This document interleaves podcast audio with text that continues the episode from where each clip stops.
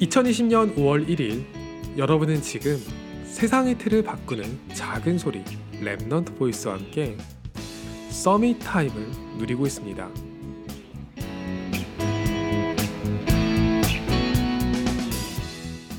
공부를 잘해서 좋은 대학에 가고 다재다능한 학생이 있었어요. 믿음도 좋았기 때문에 다들 이 친구를 보면서 역시 하나님 믿는 사람은 다르다고 이야기를 했어요. 저는 조금 이상한 생각이 들었어요. 교회에는 하나님을 믿는 사람들이 많았는데 그 사람들이 모두 공부를 잘하고 다재다능한 건 아니었거든요. 공부도 잘하고 믿음도 좋던 그 친구에게 슬럼프가 왔어요. 성적도 잘 안 나오고 직장에 겨우 들어갔지만 금방 해고됐죠. 교회에서 소문이 돌기 시작했어요. 그 친구가 요즘 들어서 믿음이 많이 약해지고 말씀 중심이 아닌 것 같다고요. 저는 많이 이상한 생각이 들었어요.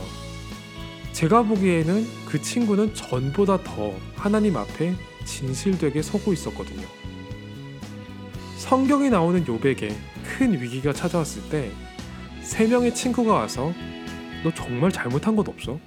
하고 계속 따졌어요.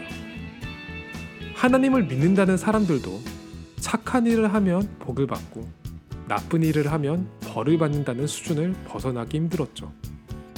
그리고 그 복이라는 것도 어디까지나 돈 많이 벌고 가족들이 잘 되는 거였어요. 지금은 그 친구가 믿음이 좋다고 띄우는 사람도 시험 들고 있다고 소문을 내는 사람들도 줄어들었어요. 사람들의 관심이 멀어진 자리에서 하나님의 관심을 발견할 수 있었다고 고백하더라고요. 총리가 된 요셉에게나 감옥에 있던 요셉에게나 하나님의 은혜는 항상 동일하게 임했어요.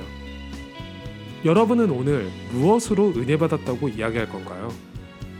우리의 삶에는 높은 것도 낮은 것도 없어요.